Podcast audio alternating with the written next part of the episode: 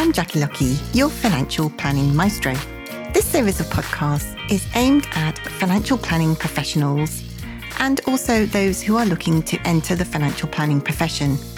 We will be talking during the podcast about all things certified financial planner certification related, talking to other CFPs around the world and also, we will be dropping in on some new entrants who've just entered the financial planning profession, and we'll be checking up along the way on a regular basis with them to see how they're getting on. I hope you enjoy today's podcast. Hello and welcome. I'm Jackie Lockie, your financial planning maestro. And today we are talking about a very serious subject and something that is very important for all financial advisors, para planners, admin staff, and financial planners to understand and know about. And to jo- who's the person who's joined me in this very interesting conversation that we're about to have is Michelle Hoskin from Standards International. Welcome, Michelle. Thank you for having me. My pleasure. Now, we have a very, normally you're a very bubbly person, I know, um, and we've had lots of fun together in the past, but today is a very serious conversation because we are talking all things about financial abuse, how to spot it, um, what to do about it, you know, what the stats are, um, and trying to give as many uh, helpful pointers um, for our not only paraplanners, but actually admin staff or anybody who works in the financial services world, you know, is going to be coming into contact with clients. So we're just going to run through lots of different questions, and I'm going to play devil's advocate and throw lots of questions at you today. Perfect. Love it. So let's start at the very beginning. Now, everybody knows you, Michelle, but tell us about how you became interested in this specific area of ra- raising awareness of financial abuse and how you came to develop the training for it to enable advisors to spot it. Absolutely. So, um, so yeah. So obviously, I've been, gosh, it seems like a lifetime, but I've I've been kicking around financial services now for nearly twenty five years. I mean, I came in when I was only twenty, um, and I suppose my I suppose my view has always been that financial advisors, planners, and kind of any any any person within a financial services business is has such potential, not only for themselves, but when things are done well and things are done right, they just seem to be able to unlock so much more value in their client relationships. And for a sector that's you know, told, you know, clients are king, clients are the most important people, clients put out at the center of the universe, and all our regulations really um, along that line. Um, I just kind of felt like you know there was so much more that organizations firms practices can do to really um, not only be amazing to their clients and continue to be so but actually be amazing for their team and themselves ultimately. So that's always been my my mantra i suppose. And and you know over that time you know financial services and i you know i put on my posts regularly you know like hashtag it's personal because this is not what i do this is who i am. Like this this is this is who i am. Um and that's why you know i know lots of people and lots of people know me because i'm i'm i keep popping up all over the place because this is who i who i am. And when um, I first found out about financial abuse, um, it was almost by accident, as all these things are. And I through uh, through um, MDRT Million Dollar Roundtable, I met a, um, I've become very good friends with a lady called Amanda Cassar, and she asked me. I'd, I'd not really known her for very long, and she was a financial planner on the Gold Coast in Australia, and she'd asked me, um, would I be happy to be interviewed for her book? And I said, absolutely. You know, I said yes. And then I was like, what book? Like, that was always me. Yes, first, and then ask questions later. And she said, I'm writing a book about financial secrets in terms of, you know, what's your relationship with money and you're a businesswoman and blah, blah, blah. And I said, absolutely, of course I will. So she interviewed me and that was absolutely fine. And then when she sent me through a copy of the book to sort of check that I was happy with it and I got a chance to read everybody else's story. And in the story, there was a, a lady uh, called Tanya Target and when I read this book at the time, she was writing about her eight year old daughter. And at the time, my little Ruby was eight years old.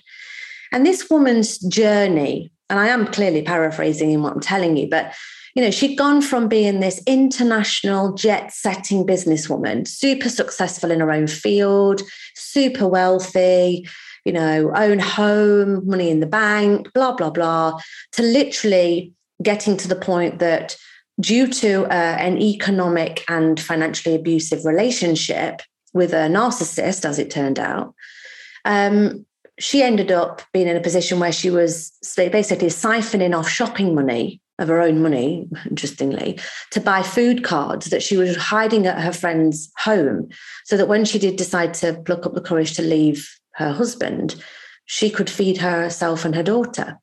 And I remember reading this story thinking, good heavens, like what on earth is that? But that wasn't the only story that was in this book like this. And I said to Amanda, I phoned her up and I was like, I've just read Tanya's story. Is this real? And she's like, Is what real? I said, This whole abuse around money. She's like, Yeah, it's common. It's commonplace in Australia. It's, it's, it's a pandemic in Australia, New Zealand.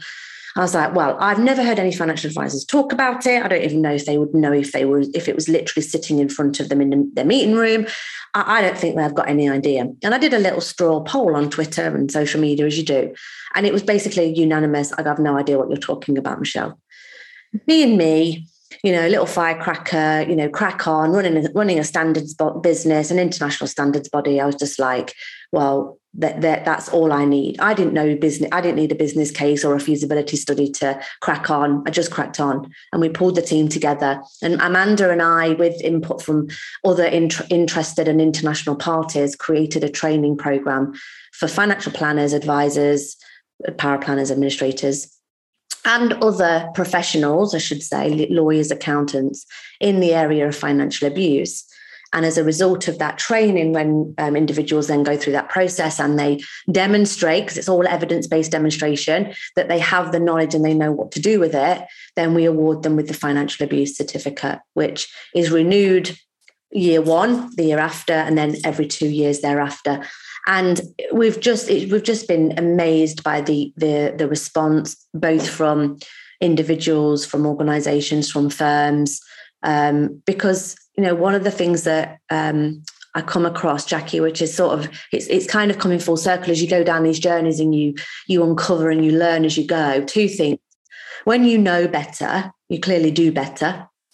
And the second point is, and I've and I've, it's about to go out on a social media post actually in the next few days, and it's and it's even though you know you, a financial planner might be listening to this or a financial advisor who's a divorce coach and can do this and be able to spot it it's irrelevant because it's not about whether that necessarily whether that planner or that advisor could spot it or that they they know they have the skills. It's about the victims knowing that you've got the skills so that they come to you. And that's really what the mark is the certification mark. It's just a beacon to say i'm going to seek out somebody in this area that can help me and this is the mark i'm looking for. It's like chartered status or i'm looking for a cfp who can do financial planning. It's no different. yeah yeah. That, that we needed a mark because otherwise, yeah. what on earth were people looking for? How would they find anybody? And as a result, we're building a directory and we're talking to charities and and all sorts. So it's become a bit of a a bit of a passion project, if I'm honest. Um, mm. It's not about the money. Like we've got all the business services. It's just because you know I'm a I'm a I'm a strong alpha female, and we'll talk about stats in a minute. But you know, women sadly are the greatest victims of this yeah. and I'm just not having it. I mean, no. Um, it, I've got the power to do something about it, and I and I am. Yes. And, that, and that's where it starts and ends, really. Absolutely. And so let's talk about the stats then, because I know you mentioned there that it, it does seem to be predominantly women, but not exclusively women, um, who have who are suffering financial abuse and have suffered, you know, for, for many decades. Tell give us some of the, some of the stats out there about, you know, what's the level of of suffering that's going on with with the population. Pleasure. And I'm going to talk around it a little bit to sort of give some context to some of this stuff because I think it's important. So, just for clarity, um, there's two main definitions. There's economic abuse and harm. So you can interchange abuse and harm depending on how you feel it resonates with you. Some people feel uncomfortable saying abuse. So they'll say harm, so economic harm, financial harm. Okay, so either way, either one is perfectly fine. Um, so economic harm. So if you take me and you, uh, or, or you take, you know, Robert, you take Stuart, you take anybody. And, you know, in order for us to thrive as humans, we need a certain um, certain economic resources, money, security, um, a home, a shelter, food, access to technology, access to our friends, our family, our mobile phones, a job. These are all things that, from an economic perspective, make us well. They add to our personal economic well being. And economic abuse is when one party either restricts, sabotages, or ex- exploits another person's economic resources. So I've got a house, I pay all the bills, and a boyfriend moves in and I can't get him out. And he pounces off me and he doesn't pay any bills, and I'm paying everything. And so that's a combination of exploiting and effectively, you know, both my economic resources, my home, and find my financial resources in my money. So eh, there's economic harm and abuse. Financially, financial harm and abuse is when it's specifically related to money. It's like the equivalent of, you know, the bandwagon of financial well-being. It's like well-being and financial well-being. The well-being of me is lots of things. But my financial well-being is one of my things, right? So it's, it's that's in, in comparison in, in, as a as a comparison. So they the stats are basically that um, this, I mean, this is from research from 2001, and there's research being pumped out all the time. But these are some of my favorite figures because I know through other research that these figures are going up. Okay, so um, they they estimate that it's about one in four women and one in seven men that in their lifetime will experience some form of economic abuse. And what's even more scary about that is in that 95% of cases of economic abuse there is other forms of domestic abuse in play, whether it be sexual abuse, physical abuse, emotional abuse, psychological abuse, in 95% of cases. So one of my biggest drivers was because I, I hate the thought of any form of abuse because I'm a strong female, right? And that that it just makes me feel ill. So when I when I knew that the figures were so high, I thought, gosh, if all these financial planners spotted financial abuse in these families, they're also probably going to uncover domestic abuse as well tick double tick for me right? Because they wouldn't necessarily as a natural start having conversations about you know are you in a domestic abusive relationship? But it's quite common for somebody in financial services to have a conversation with somebody about money right? That's what we do every day. That's what you guys do every day. Right? So it wasn't it's not out of place. So they can get away with it. Without it causing any kind of um, concern by the other party so, you know, one in four women, one in seven men, 95% also experience other forms of abuse. But we, the, there's also some figures that also shock me is um, in a survey that was done with about two and a half thousand people in it, um, all of victims of economic or financial abuse, 32% of the women said that they would leave or they're planning on leaving, and only 16% of the men said they would. So, what that tells us is that men don't leave men stay. So women will will are more likely to remove themselves from an abusive relationship. Men are not. So I don't believe it's one in seven, not not any day of the week. I think it's more men are a victim of these forms of abuse than they yes. would ever, ever, ever let on that they are. Okay. Because they're just being silent and putting up with it. It's ego, it's embarrassment, it's pride, it's, well, I'm the main provider. How can I leave? The children are there. You know, she can't do anything without me, whatever, whatever the reasons, right? And then another figure that really shocked me, and I actually, I actually found this stat out before I delivered a webinar to the Association of Professional Compliance Consultants, most of which were men on this webinar. And I could see all their faces, right? And I, I brought up this particular slide and I said, um, in one of the main forms of abuse or economic abuse when men are the victims is a restriction of food. So, a female, mainly, a female abuser will limit the amount of food that a male victim can have in order to coercively control them. Right. And then there's there's forms of um, you know a sleep allowance. You're only allowed to sleep for six hours a night. Um, you uh, there was a story that I was chatting to a lady whose mum had died, and her um, abusive partner, not physically abusive, He was coercively controlling her. He gave her one month to grieve over the loss of her mum. That's all she had. His control. Okay. So this is this is we need to grieve. It's our economic, our economic to be economically well ourselves. So it's it, these some of these figures are horrific. Um, interestingly, though, um, those who are currently um, experiencing economic abuse, one in three, so 35%, said that it started during COVID. It wasn't there before. It came about because of COVID, whether that be because of loss, of jobs, homeschooling the children, you know, whatever, you know, general panic, de- general apprehension, but it's got out of hand. And 35% say it started during COVID. And there was a, an amazing campaign that was ran um, early doors in lockdown, and it's a massive billboards all over. I saw them all over the place, and it said abusers always work from home. Right. And really, nobody ever thought about that. Like, nobody ever thought, well, all these potential people who are vulnerable are going to be shipped home, you know, and then, then the country goes in lockdown again and, and, and off they go again. Um, and you know, um, yeah, you think got you know things like um, you know ten percent of those who have experienced abuse, uh, nearly a million people say that the the abuse is ongoing, and and you speak to people and you know they've had the car keys confiscated because they've not obeyed their husband, um, you know the food the food example, and um, debts run up in their name, um, you know just just and and you know it's it's um you know, there's you know there's there's, there's, tons of stats, right? And and 26% of respondents say that it's negatively impacted their credit rating, and um, it, it's just it's just it's just continual, and it's getting getting worse. And um, one bigger stat is 16% of UK adults, which is 8.7 million people, say they've ex- they have experienced economic abuse.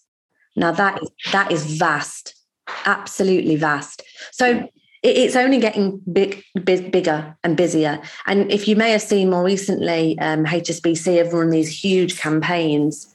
Yeah. Um, you've seen them, right? Yeah, on the um, telly, yeah. And, and great for great for them. I mean, you know, it was on BBC um, TV this morning. I'm going on GB News on the first of July to talk about it. You know, it, it's on the increase, and financial planners and advisors cannot just like just turn the head and just go this is this is not our job.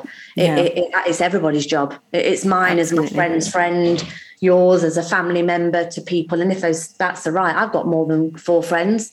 So i can tell you that you know one of my four friends is currently you know likely based on the stats suffering at the hands of some sort of economic abuse. Yeah. Heartbreaking. So let's talk about you know you mentioned there that you know advisors and planners paraplanners anybody who basically is involved in you know contact with clients and potential clients um, you know what what can they do? How what what are the warning signs that if you could just say just listen to this and if you hear these kinds of things coming out or you see this sort of situation you know, what first of all, what are those things that we should be looking out for before we move on to the what I can do about it?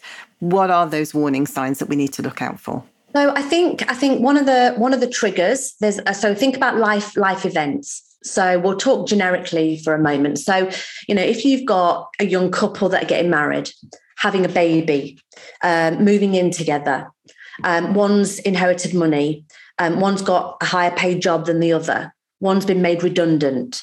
Um, anything where there's a life change, there is vulnerability in one party or another. Okay. Um, so I think that's almost a, a trigger of a, of a, of a moment okay? Um, where you know an elderly parent's gone into care. There's been um, powers of attorney put in place. There's more than one sibling. Um, there's a disagreement about how what's going to happen to mum. Anything where there's a there's some sort of disruption or change i think is is a key point. I think then you go down a little bit deeper and then look at things like behaviors. Now, you know, narcissism, uh, we, I mean, we could do a whole podcast on narcissism, right? But, but narcissists are, are like sheep's, are like sheep's in wolves' clothing. So, but one thing that I know financial planners and advisors are very good at when they actually are paying attention on or listening is they're a very good judge of character. They're very intuitive and they love people, which is why they do this job in the first place and they want to help. Now, this is going to sound awful because I think, you know, and I, and I hope it's listened and heard in the right way. When we get out of our own way and make it less about how smart we are and what we know and all about us in a meeting and actually observed a bit more, we will notice more. So I think physical behavior, um, you know, um, dropped head, withdrawn. Um, I think um, where you've got someone overpowering another person, um, belittling, um, you know, almost dismissing their their input, um, that they don't know what they're talking about, um, coercion. Like, you know, don't don't we, Sam? Don't we think that? You know, or husbands not bringing wives, wives not bringing husbands to the meeting. You know, children always being around. You know, we had a. I was with a. I'll tell this story very quickly because it just it just shows the extent, right?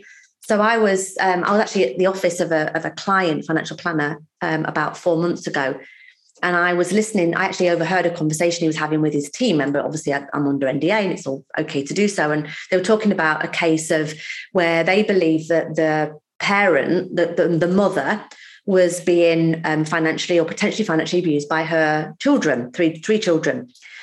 And I was listening in a little bit and I kept quiet. And obviously, you know, these guys are going through our training. So they're, first of all, they'd spotted it that it could even be a thing. I would probably like to guess that before the training, they wouldn't have even picked up on it, right? And I, I was listening in and I said, Can I can I just ask a few questions? I said, just explain to me what's going on. And basically, the son had put pressure on the advisor and the mom because he wanted more money. And I said to the advisor, Is it just the son that's wanting more money? And he's like, No, no, it's actually the two other sisters they also are asking for money out of mum's investments. And um, and I said, tell me about the relationship between the brother and the two sisters. The two sisters are pretty wealthy. The son isn't. Straight away, trigger for me, right? And I said, so he's effectively, now this is obviously in hindsight, I can now report in. He was coercively controlling his sisters so that collaboratively they were all going for mum's money so that he didn't stand out. But what I spotted, and through only through choice of words, and I was very observant because I know what I'm looking for, it was his wife that was coercively controlling him, him to control his sisters, to financially exploit their mum. Now, I can tell you that I bet that's common because I spotted it within about 20 minutes of the conversation. And the advisor's like, no, surely not. I said, I will bet Ruby's life that that's what's happening. So they called a family meeting. They, um, they, they used the words vulnerability, economic harm in the email. And it was basically they chaired a family meeting and he literally got to the bottom of it. And the son, the, the, the brother, basically contacted him after total breakdown because he'd been busted. I'd busted him and I had busted him from afar. So if with the skills and the knowledge, you can spot this stuff because you're just on high alert. And yeah. why would we not be on high alert for financial abuse in financial services? It's got to be like our, it's got to be our top one, like, you know, we talk about consumer duty and all the rest of it. You, have got to be looking at both financial well-being and financial harm. Yes. It's, it's basics, but we're just not there yet, which is why we did the training and why we do the certification. And I think what's really interesting about that story is it's not just about sitting in front of the client and you know kind of looking for the visual clues it's not just about that it, this can be a, a significantly sized web of people involved in you know in in the in the financial and economic abuse. And it you know it can be parties. And i think that's one of the interesting things. A lot of financial planners now talk to their clients about a family tree of people that are important to them and things like that. And things like that can actually help bring out those individuals to you know to highlight them to you particularly if they're not directly related to the clients that you might have in front of you Well, you know, uh, uh, one of the practice managers in my firm. Obviously, she she got wind of what we were doing, and she she said she messaged me one day and she said, "Can I can I have a private word?" And I, I actually thought she was going to tell me she was resigning and that she wanted me to find her another job. Was my initial thought, and she told me about her neighbour, who she believed was being economically abused, financially abused by another neighbour, young woman, um, got children, single parent. She was doing the ladies' shopping and the older lady had confided in this practice manager and said, you know, I, I don't, I don't remember drawing out five hundred pound, but it's on my statement, right? Well, shackles are up straight away. We're like, hang on a minute, let's figure out what's going on here. And we, we, we uncovered that it was a form of, it was a case of financial abuse. And that's in a neighbor to a neighbor. And the only reason that you know, because what she what what this practice manager would have probably have done is, oh, you know, he needs to get in things, and you know, but because she knows that this is a thing, she asked me about it. So I told her what to do, and I gave, I gave her some guidance on what to do and what to say and how to approach it and all the rest of it. But this is not. I mean, she's a practice manager talking about her neighbour who's 86 years old. We're not even talking about I, am an advisor in front of a client, like you say. It's it's common, and we, we haven't even touched on elder abuse and granny pin and stuff like that. I mean, that's a whole other thing, but it's all a form of economic and financial abuse. Mm. Well, and I think that you know, talking of the the you know get the older population, then I think you know as that older population is growing, isn't it, and you know becoming more vulnerable. Um, I, mean, I know certainly from my parents' perspective, they're both eighty now, um, and they still would like to be, you know, are in charge of their own finances, but you know would like to be in charge of their own finances for many years to come. But well, you know, with also, all Jackie, well, one and also, I, I had a chat with a lady yesterday in Australia who's uh, running a lot of um, initiatives and well-being and, and mental health over in Australia, and she said the thing is the parents are ninety and their kids are seventy. Mm. And their children aren't getting the money they thought they were going to get in inheritance. Yeah. So they banked on it, thinking mum and dad are never going to live till they're 90. And mum and dad are still kicking around at 90. yes, still spending right. it. You're yeah. spending it. so almost like that generation that's now 70, 60, 70, it's not quite gone to plan for them. Because mm. their, their, you know, their grand, their parents' parents never lasted till 90, not in a, no. second. So it's it's interesting. It, it's all changing. The world has changed, and you know, vulnerability you know, I, and I've been asked to comment on, you know, the consumer duty and, you know, it, oh, it's all about service and fees. I'm like, it's got nothing. God, that's one tiny element of client's vulnerability. Am I charging yeah. the right thing? I'm like, really? Do me a favor. Come on. Yeah.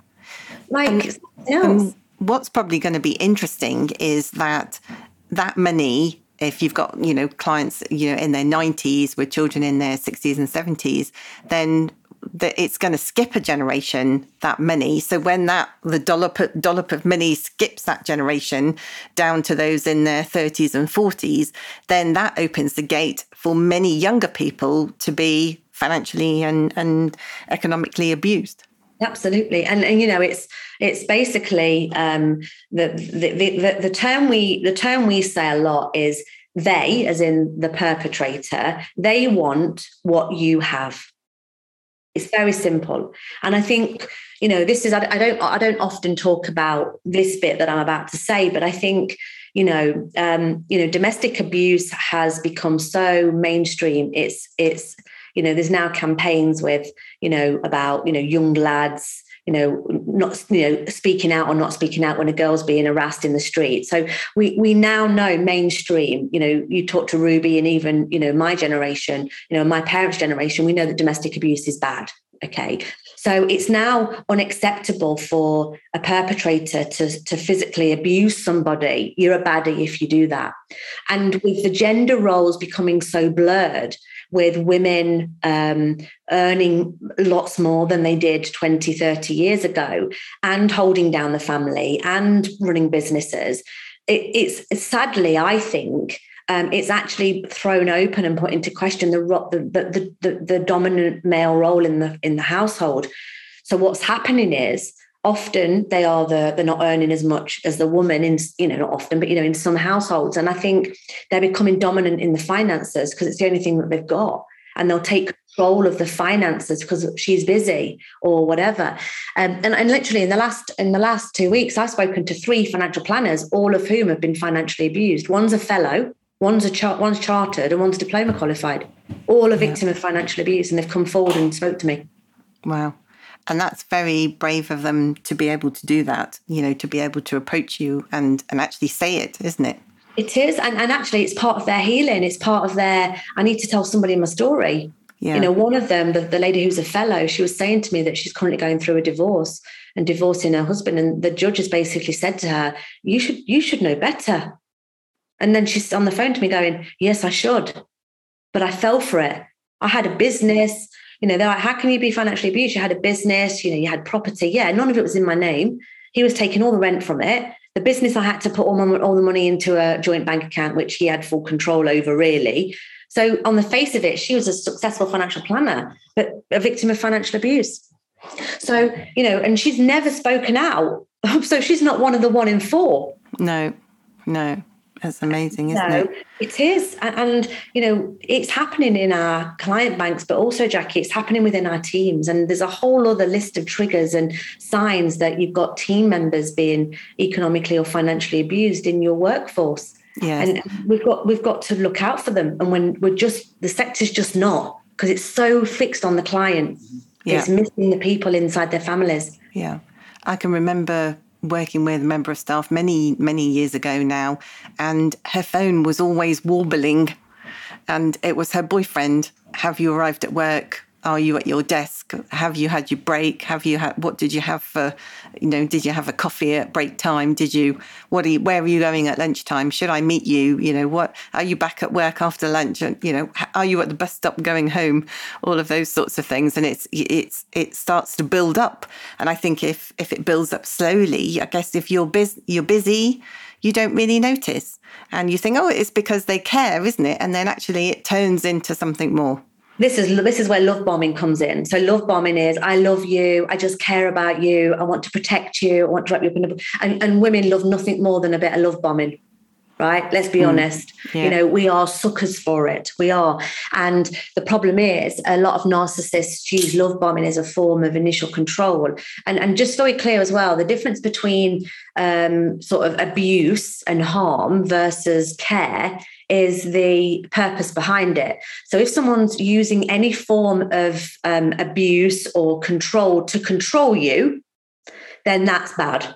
If it's for care, then it's a different conversation. So if the if the if the reason behind it, if the intention is of care, that might just be it's got out of hand a little bit. They're just a bit over caring right? You know so even even i'm flying to boston and stuart's like well who are you flying with? You know what airline are you flying with? How are you getting to the airport? Well, he's not controlling me. It's because i haven't left the country on my own since beginning of covid when i wasn't with him anyway. So it's all new to him me traveling alone with my suitcase. To me it's not right? But to him it is. So but if it got recurring and it was and it was escalating then we know there's a problem. So it's the escalation of it which makes it coercively controlling as opposed to coercively caring. You know, it's just it, it, it's um, it's just a different play on it, really, um, and yeah. you've got to spot it. Yeah, and so let's assume that you know we know some financial planners who have some clients and they have spotted that something doesn't look right. You know, maybe you've got one client who's controlling the whole conversation, who's chiving the other person along, and that other person is looking at the floor um, and saying yes or remaining silent 90% of the time. So you know something's up. What can practically, because I think this, remember when George Kinder first came to the UK? I had this conversation with him the other day, actually, on one of our other episodes. And we talked about, well, this is all well and good for him saying, well, you must do this or you must ask eh, these, all these extra questions and, you know, all the rest of it. But then it's what do you do with the information once you've picked it up? How, because we are not counselors, we, we are not professionals to be able to deal with this. So, you know, there, there are probably a number of listeners out there who are thinking, yikes, well, you know, a bit like repeating that conversation with George, uh, that's all and good picking it up and great that we can pick it up, but actually it's only useful if we, if we do something with it. So, what can we do with that information? So let's assume then, that's a great question. So let's assume that we've, we, you know, let's say you're my client. And let's imagine that I'm with you and Robert. and you know you're you're let's say you're overtaking the conversation and you're the one that's dominating you're overpowering you're belittling him it doesn't matter whichever way around it is right i'm perfectly placed to say well part of my process obviously as a duty of care is to is to spend some time with you both to understand where you're both at individually and together so part of this process is for me to have a conversation with you both you know separately and if one party kicks up, the advisor needs to push back and say, I'm sorry, but this is part of our process, right? This is our duty of care. Duty of care is, is a great little sentence, right? Duty of care. Um, and you have a separate conversation with both parties. And you know what you what you would say is, um, Robert, you know when Jackie um, like dismisses your input in a meeting, it makes me feel really uncomfortable with that. Um, does that happen often? So, what I've just said to him is when I see this, it makes me feel this question. I've not accused you of anything, not really. I've only said what I've seen. I've shared how I feel, and nobody can argue with how I feel because they're my feelings. And it's a question, unthreatening. Now, clearly, my manner has to be not, well, she's out of order. You know, what, what does she think she's doing? I have to be um, toned down. I have to be very calm. My voice has to be very mono. It has to be very sympathetic sounding. Um, and then let's imagine I've created a calm environment to have to say those very few words. Before we come on to Robert's response, um, what if we then, what if that person said, um, no, no, no, you've got, you've got that wrong. You know, that's not, no, no, then, then I would say, okay, that's, that's okay. I'm just sharing with you, you know, and again, hand on chest, you know, to my heart. I'm only saying what I see. And I just, I just made me feel a bit uncomfortable. So almost reaffirm again um, if they've given a, a defensive response. And then if you say, well, are you sure you know does that does that you know ask another question well questions are amazing in financial services we know this right you know less let's talk more less answers more questions i think would solve a lot of problems in our sector generally ask the questions um, okay well look if you ever do want to talk i'm always here to listen without any judgment and that's all you can do all you can do but what you would say is, and if you ever wanted to talk, I'm always here to listen with that judgment. And you can you can contact me anytime, and everything will remain confidential between you and I. And that's all you can do. And you've just got to hope that it plant it's planted a seed. Now, if if Robert had said, actually, she actually has been getting a little bit like neurotic recently, or you know, she's really controlling at the moment. Like, I'm not really sure what's going on. I'm thinking it's the menopause, you know, whatever, whatever. You ask more questions. Where where else does she demonstrate that behavior? You know, is it in all areas of your life? Is it just when it comes to the money? Question, question, question, question, question, question, because you're building a picture and financial planners have a habit of diving in with a solution, right? Mm, yeah. There's no solution to be given at this very moment because what you're then going to do once you've once you've explored and spotted the, the, there is a situation, or there's a situation that's now, or that there's a situation that's bubbling, you say, well, let's just keep an eye on that. Let, us just uh, let, let let's talk again. Maybe get them. You know, I'd say to Robert, you know, keep a little log when she does that. Like just maybe make a note in your phone or, you know, when something is said and you think it's a bit off, just make a note of it so that you know, we're not trying to catch her out. You know, again, we're trying to sort of throw it out there. We're not trying to, you know, get her into any trouble. But uh, let's just build a bit of a, a library up of, of, just so we can have a chat about it. Because you might forget when she says things in passing. So you're starting to build a bit of a library, and then you just monitor it. Um, I had a I had a um, on one of the Facebook groups, the female Facebook groups, financial services ones. There was um, a lady had posted, um, and this is this is what not to do. Just I'm giving you that, so it helps. Um, and I was on this um, I was on this group and it was like speak to Michelle, speak to Michelle, speak to Michelle, Michelle Hoskin. You know, it was it was a basically I, I, you know a client has just come to me, female client has just come to me um, to tell me that she's being financially abused. And this woman had said, you know, what to do. And they're like, Michelle, Michelle, Michelle, speak to Michelle. So she phoned me up And we missed each other a few times. I was in the car, one thing and another bad signal. And um, when I got hold, when I got to speak to her, I said, "So what have you done so far?" And she basically she'd not done bad, she'd done okay, but she said, "I went to my compliance guy, and she said he told me to phone the police." I went, "Please tell me you didn't phone the police." She said, I didn't. I went, thank goodness. She said, I said, because if you'd have phoned the police based on the story you've just told me, that woman would likely be dead now. Right?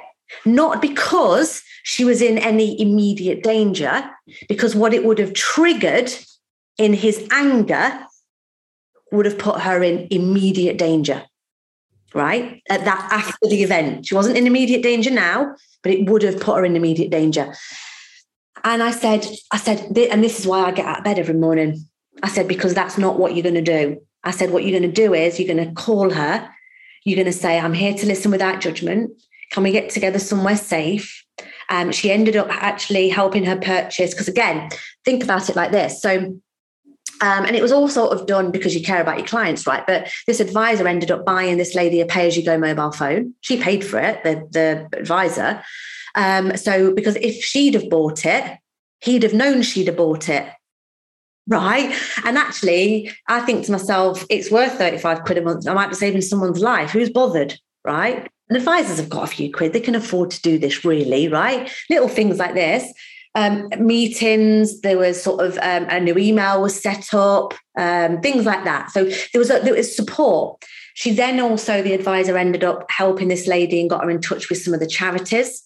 Uh, there had been debt racked up in her name that the advisor didn't know about. And the story just unfolded. But effectively, through support and a guiding hand and a supportive partner, in the process of getting in contact with a number of organizations, she was able to remove herself safely and economically stably stable from that relationship. Yeah. Yeah. Because she had a support. Now, this guy had isolated her from all of her friends and all of her family. Mm. And it was only because she was his financial advisor that she just happened. And, you know, if I hadn't been bouncing around talking about financial abuse, who knows what that advisor would have done? Yeah. Who knows, Becky? Probably phone the police. The police. yeah. She yeah. may have phoned the police. Yeah. Um, I mean, one one very quick story because I think it, it just really hits home what we're talking about. Um, um, I, I, was um, I was speaking to a lady at a, a, char- a, a, women's charity, and she said to me, she said, you know, she was in an uh, abusive relationship, and she said, I never knew what financial advisors were. She said, now I'm a divorce coach. She said, I had no idea at the time that advisors even existed. Right? She said, I thought they just lived in banks, you know, banks and building societies. And she said that she told me a story about this lady who had gone in to see her um, through one of the coaching sessions, counselling sessions, and she'd got boys in private school. She, her husband was super wealthy, multiple businesses, huge property, posh cars, jewelry, the, the, works, right? She didn't work, but she was a victim of economic harm. She had no access to any, not even a penny, not one penny did she have access to. Everything had to go through him. He would buy expensive items and she would be basically told what to buy, what to wear. Horrific, horrific relationship, right? She went to see a lawyer and the lawyer basically advised her and said, We can't do anything until he sells some of his businesses because there's uh, you know there's no legal case for this. There's no legal support i can give you. I'm not sure what you're bringing to me right? You missed all the signs. She didn't go to the lawyer with i'm being economically abused. She went to the lawyer with you know i want what's my what's my legal situation? Like what's my position?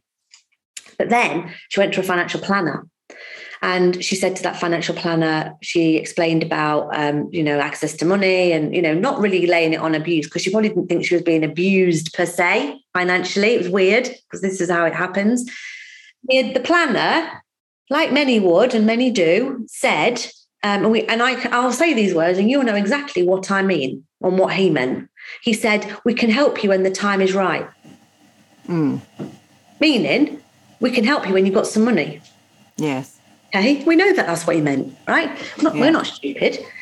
And um, she said, the lady at the charity said, the sad thing, the sad thing was, um, three weeks after she went to see that financial planner, she took her own life.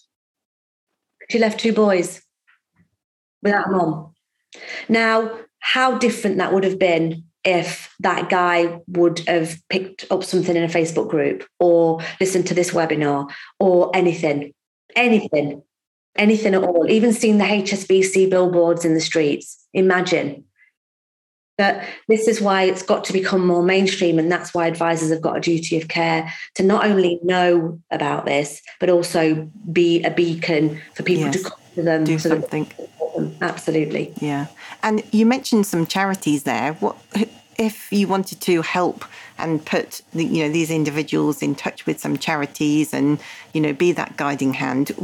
There are some great charities out there. Can you just name a couple that there are. that, the, the best one in this area is a charity called surviving economic abuse. And uh, um, dr nicola sharp jeffs she's actually just written a book on economic abuse. And if anyone's interested they can they can join in our facebook groups or um, our linkedin groups um, which is against financial abuse confidence to cure. And i will post post bits and pieces in there daily. And she's just written a book about it. But surviving economic abuse are they were instrumental in having um, in lobbying the government and parliament um, to have the Domestic Abuse Act changed so that it included economic abuse is now a criminal offence. So if any advisors have got any clients that are divorcing and economic abuse and financial harm or abuse is at play, it's now a criminal offence. And advisors need to know that too. And that we could do a whole podcast on that, right?